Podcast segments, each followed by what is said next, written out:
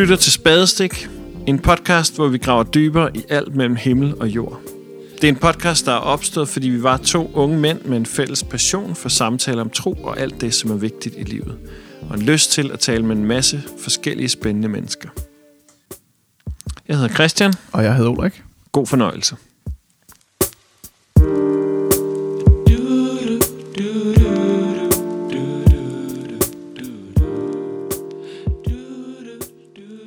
Jamen, i dag så har vi besøg af Christine Valsø til en, en samtale om livet, når man vokser op som homoseksuel i en frikirke. Det er ikke sådan en debatepisode med argumenter for det ene, eller det andet, eller det tredje. Det er en spændende episode, den kunne man godt lave. Det kan også være, at vi skal lave den en dag, men uh, det er ikke den, vi laver i dag. ikke i dag. Um, det er også et emne, der sikkert for dig, der lytter med, vækker vidt forskellige tanker. Altså, det er jo virkelig der, hvor at... Uh, kirke og samfund sådan i nyere tid har stødt sig på hinanden. Så jeg vil bare sige, at uanset hvor du er og hvad du tænker om det her emne, så er det min oplevelse, at man altid bliver klogere af at lytte til menneskers historier. Og det er det, vi skal i dag. Og Christine, kunne du ikke tænke dig at starte med at, at sige lidt om, hvem du er? Jo. Det er meget store, ja, det kan store spørgsmål, man kan stille folk. Og tak for invitationen. Øh, jeg hedder Christine, jeg er 29 år og øh, bor her i Rødovre og arbejder som driftschef i min lokale café. Øh, yeah. Ja, det er jo ja, fantastisk. Det er, sådan standard, det er en meget hyggelig café, kan jeg, kan jeg fortælle, for jeg har været mm, der. Det er det. Um, og Christine og jeg, vi, øh, vi kender også hinanden lidt, og Ulrik og Christine kender faktisk også hinanden øh, fra tidligere. Um, Lige præcis. Og jeg plejer at sige, at Christine hun skylder mig en nat søvn, fordi jeg kender Christine fra, at vi engang skulle lave et arrangement sammen, øhm, hvor at hun skulle ligesom fortælle sin historie, lidt af det vi gør nu. Øhm, og det er sådan, at Christine har været med i en, en dokumentar på DR, og det kan være, at vi vender tilbage til den. Men den så jeg om aftenen, inden jeg skulle sove, og inden jeg skulle mødes med Christine dagen efter for at planlægge det her. Og jeg lå simpelthen søvnløs i den halve nat, fordi jeg var så... Jeg, og, ja. Og øh, jeg kendte dig jo ikke, men jeg havde sådan en fornemmelse af, at vi skulle blive venner. Og det vil jeg sige, at vi er nu. Um, og hvis vi nu skal starte fra begyndelsen, ikke? Kristen og homoseksuel. Mm. Hvornår fandt du ud af, at det var sådan, det var? Jamen, det gjorde jeg øh, lige omkring 3. G i gymnasiet. Lige starten af 3. G. Øhm, begyndte jeg at blive klar over, at jeg havde nogle følelser, der var lidt anderledes end, end de andre piger omkring mig og mine veninder. Øhm, så det var noget, jeg opdagede der og begyndte at, at dykke lidt ned i nysgerrigt. Øhm, mm. Men meget, meget hemmeligt og meget for mig selv det første års tid. Mm. Ja. Og hvad, hvad tænkte du om det? Jamen, jeg tænkte med det samme, at det var noget helt forkert inde i mig. Øh, noget lidt skamfuldt, som jeg skulle arbejde mig af med. Mm. Øhm, jeg ved ikke lige hvorfor, men øh, jeg var bare helt klar over, at det, det var i hvert fald ikke, øh, ikke den rigtige vej at gå. Mm. Øhm, så derfor brugte jeg nok mest energi på at, at ligesom modarbejde øh, de her følelser, jeg havde opdaget inde i mig selv. Mm. Og hvordan, øh, hvad sker der så? Hvad, hvad gør du ved det? Men jeg, jeg er jo både lidt nysgerrig om, omkring at, at opdage sådan en, en ny side af mig selv, som, øhm, som er lidt opklarende over for mig selv i forhold til, hvorfor jeg ikke som sådan er faldet for nogle af fyrene, og ikke har, har på samme måde øh, haft kærester, ligesom mine veninder. Og, øh, så det, det er jo lidt, altså både lidt spændende, øh, men også meget klar over, at det var noget forkert. Øh, så der går lang tid, før jeg overhovedet tør sige det højt over for nogen. Hvor kommer det fra, det der forkertheds Jamen, det, det er et godt spørgsmål. Det, det tror jeg faktisk, øh, jeg har svært ved at svare på. Og svært ved at sætte en finger på, hvem der lige skulle have fortalt mig det, eller hvorfor, hvorfor jeg havde det sådan. Men det var bare lidt som en selvfølge, at selvfølgelig var det forkert øh, i forhold til min tro. Øhm, ja. Hmm. Og hvad gjorde du så? Begyndte du at, at, at fortælle om det her, eller blev du ved med at forblive det skjulte? Øh, ja, I sidste ende, så øh, blev jeg nok lidt for nysgerrig. Og begyndte at, at søge lidt på nettet efter nogen, som måske havde det på samme måde som mig. Øh, jeg kan huske, at jeg følte mig meget alene med de følelser. Øh, det, det virker jo lidt fjollet nu, når man ved, at der findes mange ude i verden, der, der også er tiltrukket af, af nogle af det samme køn. Men jeg følte mig utrolig alene og tænkte, det kan være, at der er nogle andre derude og tale med om det her. Og det, så der startede min nysgerrighed egentlig med at gå ind på nogle hjemmesider og få mig nogle, nogle lesbiske veninder, og som også endte ud i, at øh, jeg begyndte at date en pige for første gang. Og var det, så, var det hemmeligt, eller var det sådan... Det var hemmeligt i starten, ja. Ja. ja. Og hvornår holdt det op med altså, ikke at være hemmeligt? Jamen, øh, det var i slutningen af, af 3.G, øh, kan jeg huske, da jeg havde datet en, en pige et stykke tid, og tænkte, nu, øh, nu er det lidt for svært at holde hemmeligt. du bliver det for mærkeligt. ja, og, og de her forelskelsesfølelser, de fylder lidt for meget ind i mig mm. til ikke at, at sige det højt, og have lyst til at dele med mine veninder og min familie. Og hvordan, hvordan tog folk det? Jamen, det har, der har været lidt forskellige reaktioner. Øh, de første, jeg fortalte det til, var nok nogle af mine nærmeste veninder. Øh, på det tidspunkt nogle i gymnasiet, som var meget overrasket, øh, fordi jeg ligesom lidt havde været klassens kristne pige. øh, som den eneste, der gik op i, i min tro, og, mm. Og faktisk også lidt havde argumenteret imod homoseksualiteten, når, når mm. den snak havde været op og vende. Øh, så folk var, var ret overrasket over, at det var mig, der, der sprang ud der. Øh, og jeg tror, det tog folk lidt tid lige at forstå, at mm. det faktisk var noget, noget ægte inde i mig. Øhm, så var der mine, mine kristne venner og, og veninder, de, øh, det har også været lidt blandet. Nogle har tænkt, jamen det er nok lidt en fase, og mm. først og fremmest har folk udtrykt, at de elskede mig alligevel, og jeg var jo den samme som før, men, øh, øh, men mange ønskede nok selvfølgelig noget andet for, for mit liv. Mm. Øhm, og så er der jo familien, som nok har været den sværeste. Øh, ja. I hvert fald i forhold til mine forældre. Mm. Øhm, min storebror øh, var den første i min familie, jeg fortalte det til. Og han synes, jeg var enormt modig. Og jeg synes, det var sejt, mm-hmm. at jeg tog at være åben om det. Øh, og øhm, mine forældre, de blev enormt kede af det. Øh, og det skabte en, en stor sorg mm. i dem, som, som fulgte med et godt langt stykke tid efter, at mm. jeg sprang ud.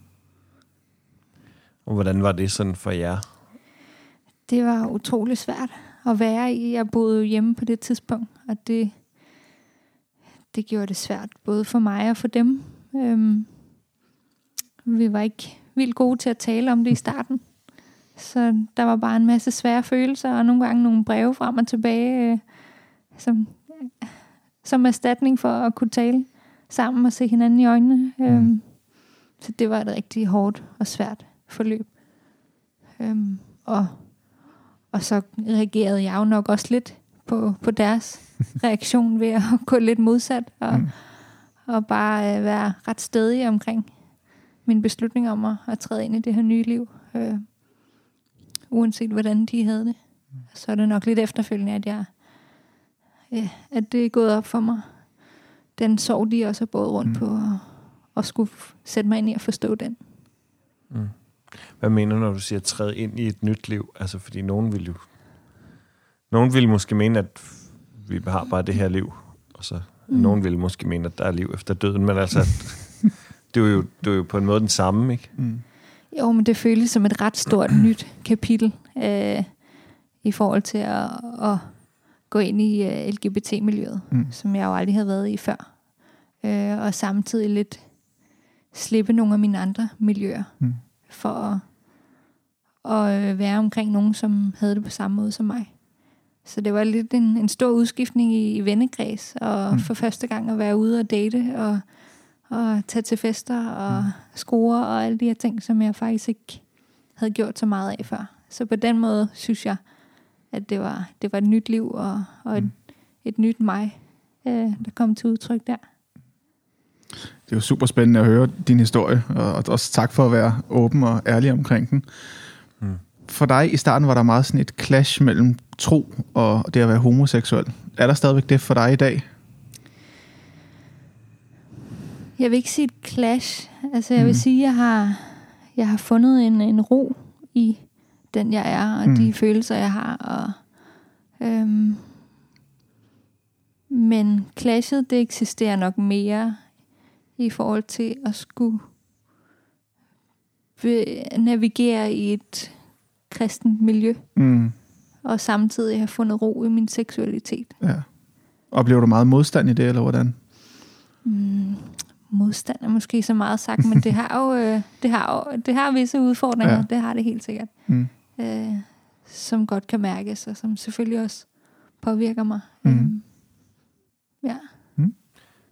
Kan, du, prøve at tage sådan lidt med, fordi nu, nu, øh, nu springer vi jo sådan lidt i tiden. Øhm, kan du prøve at tage os lidt med på rejsen så fra øh, Christine, der springer ud, øhm, og så til øh, begynde at være lidt i LGBT-miljøet og sådan. Hvad, hvad, hvad har din rejse været siden øh, 3.G og sådan efter sådan?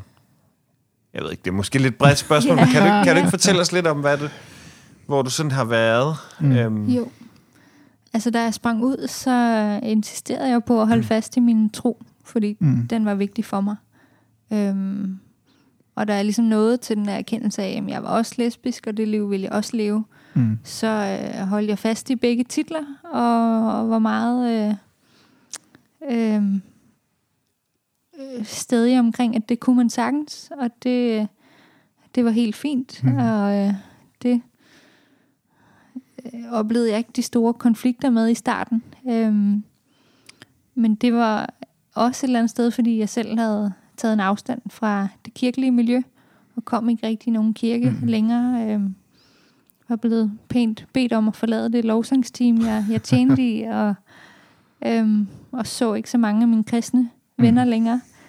Så, så det var jo nemt nok at gå og kalde mig kristen og lesbisk, mm. uden øh, egentlig at dyrke den kristne side særlig meget. Mm. Øhm, derfor tror jeg, det, det var øh, knap så konfliktfyldt for mig lige i starten. Øh, jeg kan også huske, at jeg var ude og lave en artikel for et ungdomsblad, der mm. hedder Check, også med titlen øh, lesbisk og, og øh, kristen, tror jeg.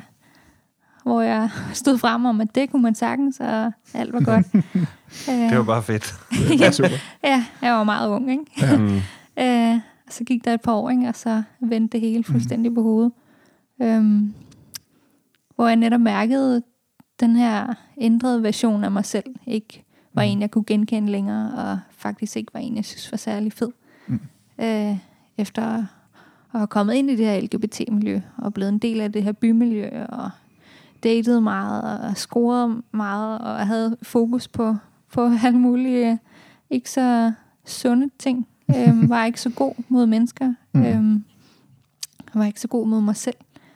Øhm, så jeg nået til et punkt, hvor jeg tænkte, det, det kan ikke passe. Jeg er nødt til at, at søge tilbage til, til den person, jeg har lyst til at være. Og der øh, hæver jeg lidt fat i min tro igen og tænkte, det er, jo, det er jo Gud, jeg skal søge tilbage til, og måske mm. jeg skal finde mig en kirke, måske jeg skal genoptage nogle af mine kristne relationer, og, og, og dyrke det miljø lidt mere. Mm. Øhm, og, og ikke ret lang tid efter det, så, så tog jeg også en drastisk beslutning om at, at forsøge at lægge de her homoseksuelle følelser på hylden, eller arbejde mig af med dem på en eller anden måde. Mm. Øhm, at vælge det, det kristne liv først og fremmest, og, og håbe på, at Gud han ville, han ville forvandle de her følelser i mig, øh, som jeg havde hørt ham mm. gøre i andre mennesker. Jeg havde set nogle vidnesbyrd med folk, der havde følt, de var blevet helbredt eller forvandlet mm. øh, indenfra. Og tænkte, så er, det måske, så er det måske det, der skal ske med mig. Mm. Og hvordan gjorde du det? Sådan, øh Jamen, det, det er så her, den her dokumentar også spiller ja, ind. Der kommer vi til den søvnløse nat, ikke? ja. ja, men jeg var jo allerede på rejsen, ikke? Og så, øh, så var der nogen, der synes, det var spændende at, at dokumentere. Og, mm. øhm, jamen, jeg søgte efter hjælp hos nogen, der, der havde lyst til at, at støtte og vejlede en, som, som på en eller anden måde gerne vil springe tilbage ind i skabet, eller, eller hvad man siger det. Og, øh, og det var ret svært at finde, faktisk. Mm. Fordi det går jo lidt imod sådan Mm. Ja. normen i vores samfund, Ja. ikke? Øh, Men er det noget, du stadigvæk ønsker dig i dag, eller hvordan er det nej, nu? Nej. det, det, Godt. det er så nogle år siden, ikke? Ja. At så prøvede jeg jo det. Mm. Øh, og selvom jeg rakte ud efter folk inden for Mm. mm. det, det kristne, der havde lyst til at hjælpe og vejlede, så, så var det hele tiden med en bevidsthed om, at men ændringen skal komme indenfra. Mm. Og det er en forvandling, Gud han skal skabe. Ja. Så jeg kan sagtens finde nogle mennesker, som kan, kan gå vejen sammen med mig. Mm. Øhm, men forvandlingen skal, skal ske fra Gud indvendigt. Mm. Øhm, og det gav jeg jo en chance, og det, det ser man jo også i den dokumentar, og, Ja. og inviteret nogle stemmer ind i, i Mm. mit liv. En dokumentar, som hvis nok kan ses på DR1 Yes. stadigvæk. Jeg tror, den Ja. ligger i hvert fald et sted på nettet. Den Det hedder, fået på- den meget øh, skønne titel, Homohelbredelsen. Sådan. Fantastisk titel. Men sådan er det jo, Ja. når man skal lave titler og det. skal sælge billetter. Det skal være. Jeg, jeg er ret sikker på, at den stadig ligger et eller andet sted på nettet. Den ligger stadig på DR's Mm. hjemmeside. Mange år efter. Hvordan, du nævnte lige kort der med, at da du begyndte at komme ud som homoseksuel, så blev du også pænt bedt om at forlade et øh, lovsangsteam i en kirke. Hvordan oplevede du det at blive smidt ud af en kirke på baggrund af, øh, af din seksualitet, eller den du var? På en måde forstod jeg det godt. Mm. Til, øhm, min første reaktion var jo, jamen det, det giver jo god mening. Mm. Øhm, fordi nu lever jeg jo det her andet liv, som nok ikke egner sig til Ja. at, at spille den rolle inde i kirken. Mm. Øh, og på den anden side var jeg jo selvfølgelig enormt ked af det, Mm. mm. fordi det var, det var mine, mine venner, jeg havde spillet sammen med i flere Mm. mm. år, og, og kirken var jo også en anden form for familie, man, man var en del af os. Mm. Mm. Det gjorde nok, at jeg, jeg blev lidt umotiveret til, til så at blive i kirken. Mm. Ja, fordi du, blev ikke, nu, du fik sagt smidt ud af kirken. Så vidt jeg kender historien, så blev du ikke smidt ud af kirken, men bare... Ja, nej, nej. Ja. Af scenen. Ja. ja, præcis. Smidt ned af scenen. Ja, ja. Og hvad gjorde det sådan ved, ved dit, øh, sådan, ja, din oplevelse af kirke og sådan? Hvad gjorde det ved dig? Øhm, det kan godt være lidt svært at huske tilbage på, men jeg, det, måske det har noget at gøre med, at jeg vendte kirkelivet lidt ryggen Mm. øh, i de år. Siden at, at jeg jo stoppet med at komme i kirke, jeg er stoppet med at se mange af mine kristne venner, at jeg Mm. tænkte, jamen så, så er jeg jo nok diskvalificeret fra, fra det liv og fra det miljø. Øh, Diskvalificeret fra kirken. Ja, og det, det er måske en... Altså, det er jo ikke noget, jeg har fået at vide, men måske mm. noget, jeg har stemplet mig selv som. Mm. Øhm, og simpelthen sprunget over i et andet miljø, hvor jeg følte, der stod nogen med åbne arme og sagde, Mm. her, der er der plads til dig, 100 procent. Øhm, Og det, nu arbejder jeg jo som præst, og jeg, det kan man jo godt være uenig i, men altså, jeg vil jo nok mene, drømme om, håbe, at, øh, at det var kirkens rolle i samfundet at sige, du er velkommen, Mm. sådan som du er. Øh, Du er bare altid velkommen, mm.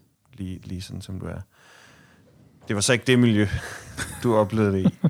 Øhm, er der, synes du, der er et clash mellem, øhm, mellem at være i en, i en frikirkesammenhæng, og så det at være homoseksuel? Ja, Fordi du oplevede det ikke så meget med, med din tro, sagde du. Mm. ikke lige nu i hvert fald.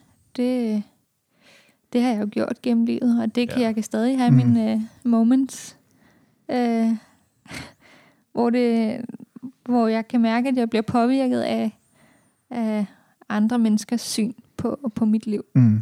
Uh, og det kan, det kan stadig skabe en tvivl i mig, og, og ryste lidt i min tro, og ryste lidt i hele mit fundament. Men uh, jeg vil sige, sådan grundlæggende har jeg fundet en, en fred i, i det liv, Mm. jeg lever, og, og i min tro. Øhm, men men sådan mit kirkeliv, det, det er blevet ret kompliceret de sidste par år, vil jeg sige. Har du Hvorfor- fundet nogen kirke at være i? Jamen, jeg, jeg, jeg er kommet i lidt forskellige øh, frikirker, mm. og de seneste øh, år har jeg kommet ind i Hillsong. Mm. Jeg tror efterhånden, jeg har været der i syv år eller Mhm. sådan. Øhm, og, og min rolle i den kirke har jo øh, altså varieret alt efter, hvor jeg har været i mit, mit øh, personlige liv, Ja. og i forhold til min seksualitet. Ja. Og det er det, der gør det lidt, kompliceret. Mm. at, øh, at sådan, det er jo nok hovedsageligt i forhold til min tjeneste. Ja. Øhm, ikke som sådan, at jeg har kunne mærke, at, at folk har behandlet mig anderledes, som Mm. jeg har datet eller ikke har datet. Øhm, men, men selvfølgelig har det nogle konsekvenser Mm. for, for min tjeneste, når jeg for eksempel er i et forhold, Mm. øhm, hvor jeg på andre tidspunkter har kunne tjene frit på forskellige områder, Mm. øh, når jeg ikke har udlevet min seksualitet.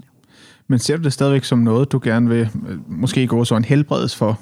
Altså er det stadigvæk noget, hvor du søger, at det her kunne være anderledes? Eller er det, vil du gerne have noget andet end, end det liv, du har i dag, hvis man kan sige det på den måde?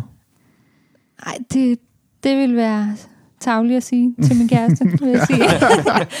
øh, ej, bestemt ikke. Jeg, jeg elsker det liv, jeg har valgt, Mm. mm. og, øh, og har egentlig aldrig haft det så godt, som jeg har Ja. det nu. Fantastisk. Øh, det, ja, jeg har haft en del svære år, øhm, mm. Mm.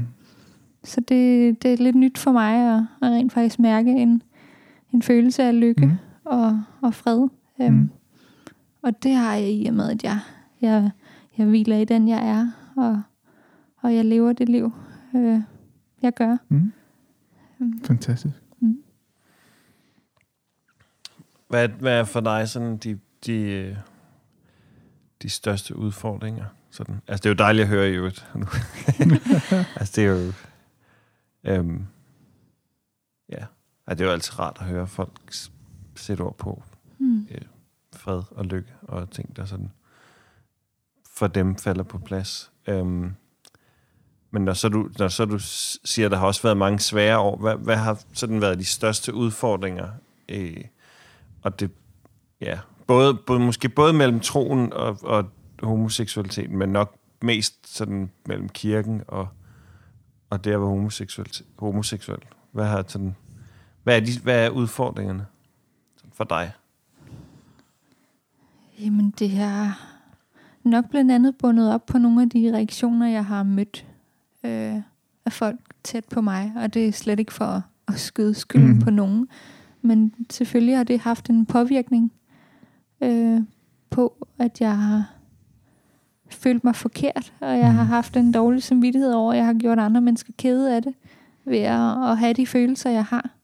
Øhm, så den skyld og den skam og at skulle bære rundt på det, det, det har været Mm. tungt i, i en del år. Øh, har taget mig noget tid at skulle, skulle arbejde mig væk fra, og skulle øh, lande i, at, at det er okay at være mig, og. Mm. og at andres holdninger, eller følelser, eller reaktioner Mm. ikke behøver at påvirke mig så meget, som, som det har gjort tidligere. Og det, det har været en lang proces. Og det er det stadig. Mm. Øhm, Ja, det er en hård byrde, ikke? At bære andres ulykke og ulykkelighed på, på ens skuldre. Ved at være den, man er, tænker Ja. jeg.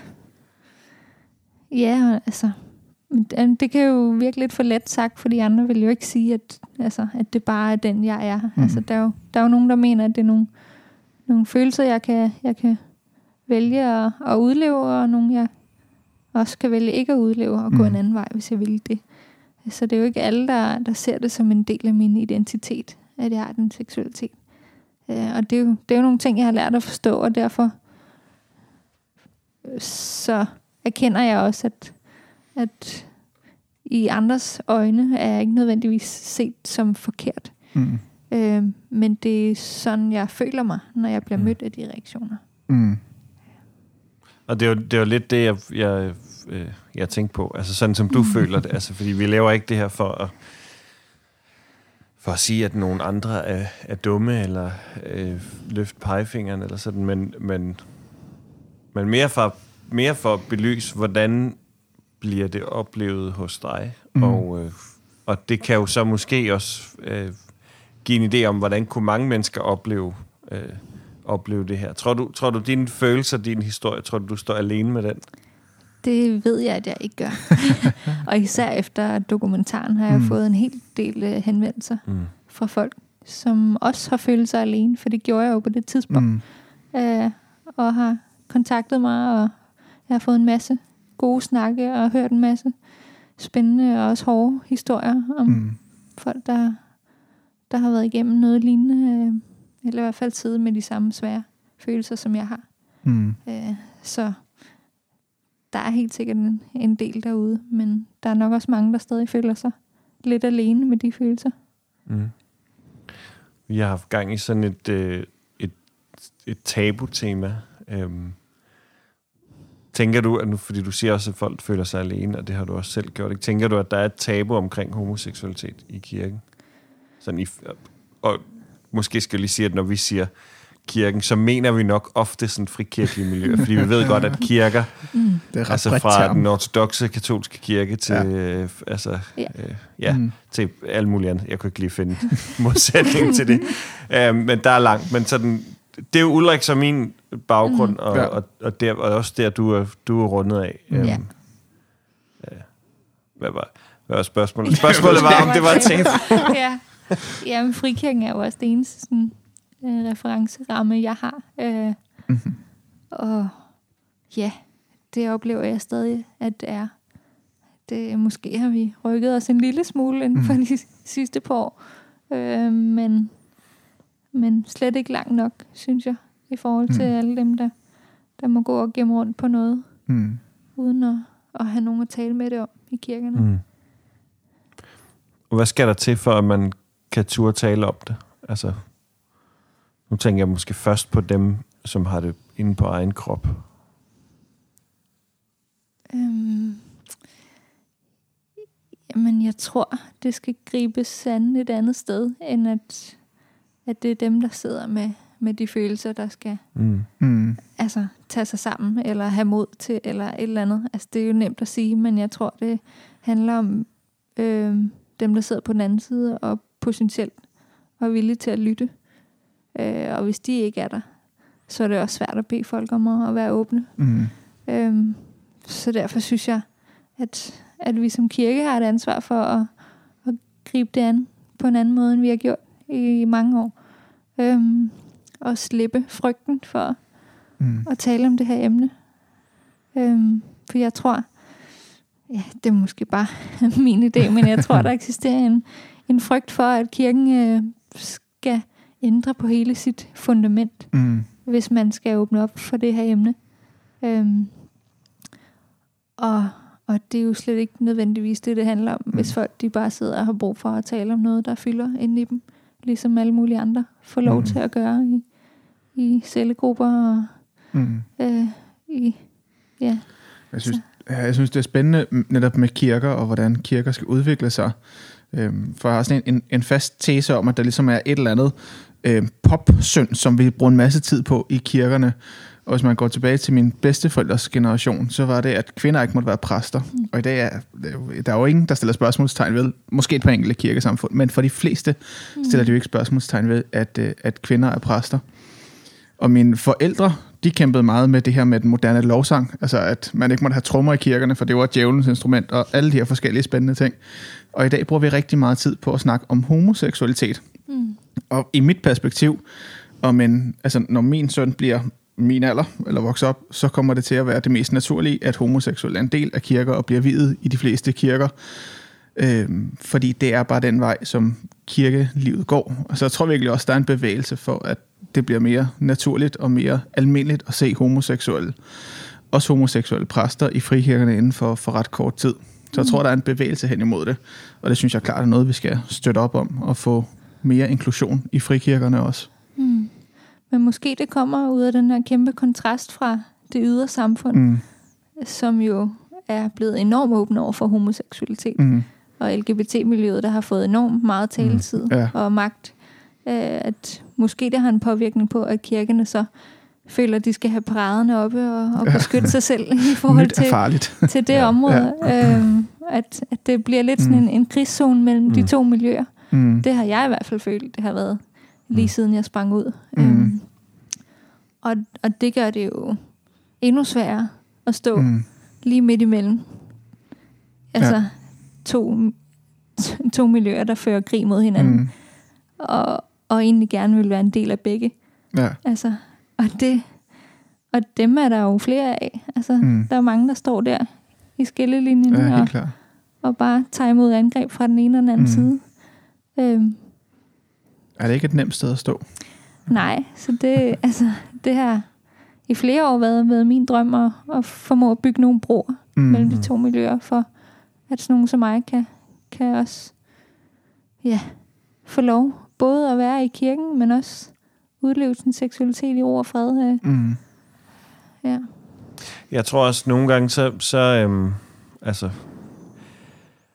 så, så det der, sådan, den der krigszone, ikke, det bliver, øh, og det, det har jeg stjålet fra en, det her, men, men der går lidt sådan skyttegravsmentalitet i den. Mm. Mm. Og, øhm, og så, så får man jo altså LGBT-bevægelsen på den, på den ene side, og særligt sådan, altså frikirkekristne, konservative mm. kristne på den anden side, og de føler ligesom, at de bare med vold og magt skal, altså, skal beskytte deres eget og, og bekrige hinanden. Mm. Øhm, og, og, og så, så bliver det jo, altså for det første, så er det jo ikke sådan, man, man bliver klogere. Fordi du bliver altså ikke ret meget klogere nede i skyttegraven. Der, Mm. mm. Nu har jeg aldrig været i krig, men altså, jeg forestiller mig, at man primært bare tænker på at, at skyde og bombe. Mm. Øhm, Ja. og, og man tænker ikke over, hvad der foregår, eller hvorfor, man skyder bare. Mm.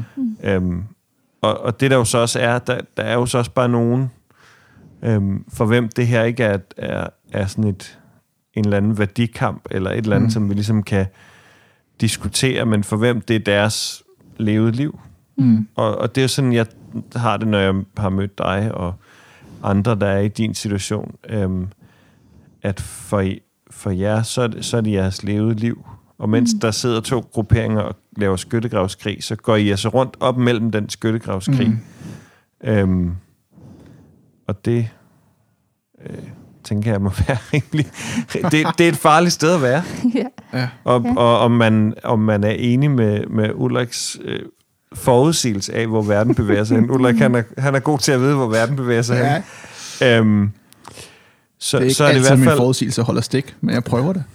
Du prøver, du prøver at forudsige det, der kommer til at ske. Så tænker jeg bare, at der er i hvert fald... Altså, først så, så, så har vi brug for en bevægelse ud af, af skyttegravene. Mm. Altså sådan hele vejen rundt. At vi simpelthen kommer op og, øh, og interesserer os for, hvordan ser det her ud. Mm. Øhm, Mm. hvad, oplever du også, øh, fordi det er jo meget sjovt, at, at du har været øh, med et ben i begge lejre, så Mm. øhm, oplever du også, at tro er et tabu sådan i LGBT-miljøet? Ja, 100 procent. Altså, og jeg kan blive lige så forarvet og, og ked af det over at mærke de angreb, øh, Mm. der bliver gjort mod kirken, især det frikirkelige miljø fra LGBT's side, øh, som jo bare bekræfter præcis samme frygt og samme tendens til ikke at ville tage en samtale og ikke at ville Mm. lytte, men have paraderne oppe og vil føre sin egen agenda, øh, Mm. uden egentlig at sætte sig ind i at forstå, hvorfor, hvorfor der sidder nogen på den anden side og, og måske tænker på en anden måde. Mm. Øhm, så det, det er i hvert fald min oplevelse, at, at den udfordring ligger hos begge parter. Hvordan, hvordan, øh, hvordan tænker du, at vi kan løsne op for det her? Nu har vi ligesom tegnet... Jeg har tegnet fronterne lidt op, og øh, Ulrik har fået sagt fremtiden, men altså... Måske er det mere interessant at høre, hvad du tænker. hvad, hvad tænker du, der er brug for, for at få løsnet op i det her, sådan, øh, i den her krigszone? Jamen, det kan jo, det kan jo lyde meget sådan forenklet, men nogen, der er villige til at tage snakken Mm. og, og sætte sig ned over for hinanden, øh, over for dem, man er uenig med, og, øh, og være lyttende, og lytte og åben for at lære øh, med henblik på at forstå det, man er uenig med. Mm. Øh, det tror jeg er den første strategi, man skal sætte sig for, Mm. for overhovedet at opnå altså nogen form for, for brobyggelse mellem, mellem to så forskellige miljøer. Mm. Øh, Mhm. det kræver en, en dialog, hvor man lytter, og ikke hvor man, man bekriger hinanden offentligt i, i medierne. Og, Mm. øhm, og det er jo dejligt at opleve, at, at der sker noget af det nu her. Mm. Øhm, Og hvordan oplever du det? Jamen, under Priden var jeg til et oplæg mellem øh, Michael, der er leder af Frikirkenet, og mm. Susanne, som er mm. generalsekretær for LGBT, at de havde sådan en dialog øh, oplæg, mm. og de har haft mange snakke inden da, har kendt hinanden mm. i noget tid, og netop fået paraderne lidt ned og kommet mm. op i den skyttegrav og forklaret, hvordan de, de begyndte at se hinanden i øjnene mm. og have en, en god dialog, og det synes jeg var enormt inspirerende, at de stod frem med det, og tænkte, hvis det kan, kan sprede nogle ringe i vandet, så, mm. så er vi da på vej det rigtige sted hen. Og det, det har jeg nemlig også, øh, øh, jeg har også siddet og set den, lige præcis den, øh, den dialog, og det er en af de ting, som jeg synes, som jeg synes var, det virker så banalt, men som jeg synes var rigtig vigtigt at tage med, det var, at, at Michael startede med at sige, at alting starter med, at jeg opdager, at Susanne, LGBT-bevægelsen, ikke er min fjende. Mm. øhm, og noget af det, som, sådan, øh, som, som de så sådan fortæller lidt om, det er, at de faktisk i løbet af det sidste stykke tid sådan, at udvikler et, et venskab. Mm. Og, øhm, og så er der mange samtaler, der er meget nemmere at tage. øhm, så, så, øh, så ja, det, det tænker jeg også er en, er en rigtig god, god bevægelse. Mm. Øhm, er der andre ting, du tænker, hvor det, det, det, er, det er noget af det, der er brug for, for at... Øh... Mm. Jamen, først og fremmest tror jeg nok, at jeg, jeg, selvom jeg ikke lige nu aktivt føler, at jeg kommer i en kirke, så, så siger jeg jo vi, fordi jeg føler, at jeg er en del af kirken med mm. stort K. Øh, og tænker, at, at det nok er at den kirkelige øh, del, der har et stort ansvar i forhold til at, at håndtere det her emne bedre, mm. end man har gjort i mange år. Øhm, Hvorfor tænker du det? Fordi det tror jeg, der skal først noget selverkendelse til, øh, før man kan ændre på nogle ting. Og, og der, er mange, der er mange led i den proces, der mangler, mm-hmm. før man måske kan, kan møde et LGBT-miljø med nysgerrighed og med åbenhed. Øhm, og så, ja, så det kræver, at man får afsløret nogle blinde vinkler, og man lytter til, til nogle, nogle historier, og, og stiller sig åben over for, for folk, der har brug for at tale om de her ting. Mm. Øhm, det tror jeg helt sikkert, der, der er brug for i mange kirker. Mm. Ulrik, du vil sige noget? Ja, jamen, jeg vil altid gerne sige noget. Ej, det jeg tænkte på var, hvordan din, det er for en noget, vi snakker om for længe siden, men hvordan din tro har udviklet sig, og hvor, mm. hvor ser du, din tro er i dag? Jamen, min tro er nok blevet mere på et personligt plan. Mm. Øhm, selvfølgelig har jeg nogen i mit liv, jeg kan dele det med, men, øh, men det ser en del anderledes ud, end det har gjort før, hvor mm. jeg jo er kommet regelmæssigt i en kirke, og jeg brugt meget tid på at tjene ind i kirken, og jeg er kommet i en connect-gruppe, hvor jeg også har delt min tro. Mm. Øhm, og sådan ser mit liv desværre ikke ud nu. Nej. så, så selvom at jeg, jeg synes, jeg står et stærkt sted mm. øh, mellem mig og Gud, mm. rent personligt, så er det noget, jeg savner. Mm. Øh, jeg savner et trosfællesskab, og jeg, jeg savner at bruge mine, mine gaver mm. øh, i kirken. Men men opdager også nye måder uden for kirken at bruge dem på, øh, mm. nu når omstændighederne er, som de er. Mm. Så meget fællesskabet er faldet fra? Ja, ja. det vil jeg sige. Mm. Ja, og det er, jo, det er jo heller ikke noget, jeg udelukkende bebrejder kirken for. Det er jo mm. også mig selv, der har trukket mig tilbage, fordi ja. at jeg måske er blevet såret lidt øh, mm. af, af nogle beslutninger, mm. der er blevet taget, eller nogle, nogle snakke, der ikke er blevet taget. Ja. Øh, mm. Og føler, jeg har, jeg har banket lidt på for mm at kunne tale om de her ting uden, mm. uden svar. Og mm. det har gjort, at jeg har bakket lidt ud af, ja. af det kirkelige. Ja, det jeg tænker, det er vel lige så meget... En ting er de ting, der bliver sagt, men der er vel også en masse af de ting, der ikke bliver sagt. Mm. Det er jo noget af det, vi snakkede for nogle episoder med Kimi Wagner fra Mind You om, at en, en af de rigtig store problemer, der er i vores samfund, er, at rigtig mange folk går rundt med tunge ting i livet, fordi folk er bange for at spørge ind, eller de er bange for at starte dialogen. Mm. Øhm, så det er vel også det, som jeg hørte, så er det også meget det, at du har oplevet, at der er mange ting, som ikke er blevet sagt, og det har været lige så sårende som de ting, der er blevet sagt. Ja, hvis ikke mere. Ja. altså, fordi stillheden, den tolker man jo selv på, ikke? Mm. Mm. Og der kan man jo tolke det værste. Mm. Så kan det godt være, at folk på den anden side har haft gode hensigter, og, ja. Øh, men når der ikke er blevet i tale sat noget, så, mm. så bliver man jo bare ramt af alle mulige forestillinger. Ja, så kommer ens egen frygt og nervøsitet i spil. Ja, ja.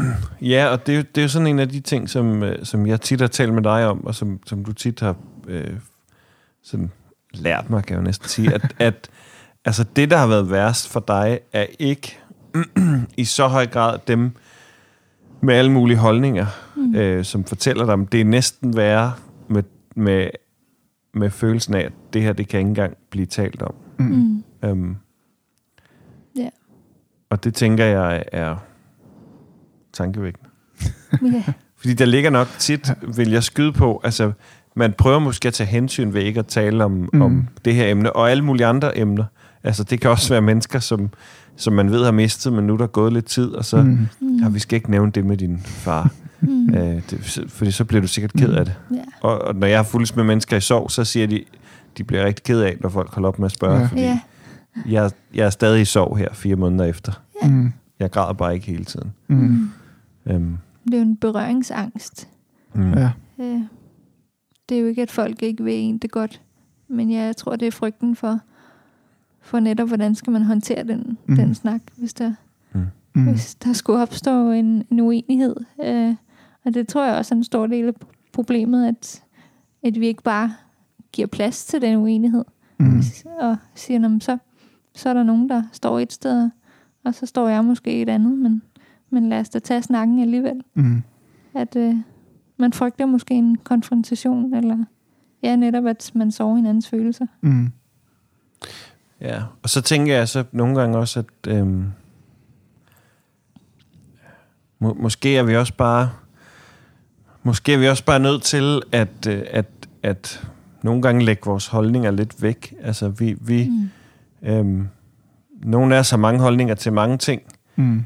øhm, men, men nogle gange så, så er det bare ikke så øh, hammerende vigtigt eller interessant, hvad jeg synes om noget Mm. i mødet med et andet menneske. Mm. Mm. Øhm, der, der kan faktisk opstå en helt anden type samtale, hvis man prøver at sige, "Men lige nu, lige nu er det ikke et spørgsmål om, hvad jeg synes om mm. det Mm. ene eller det andet. Lige nu er det bare et spørgsmål om, øh, hvem er du, og Mm. hvem er jeg? Hvad er min historie? Hvad er din historie?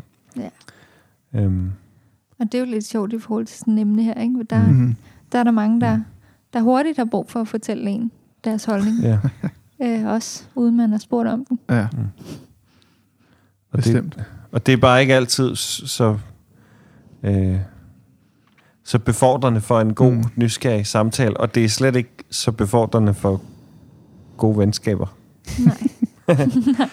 Nej. Ikke. Øhm, vi plejer sådan at, øh, at runde af med en, en udfordring til mm. Mm. den kommende uge.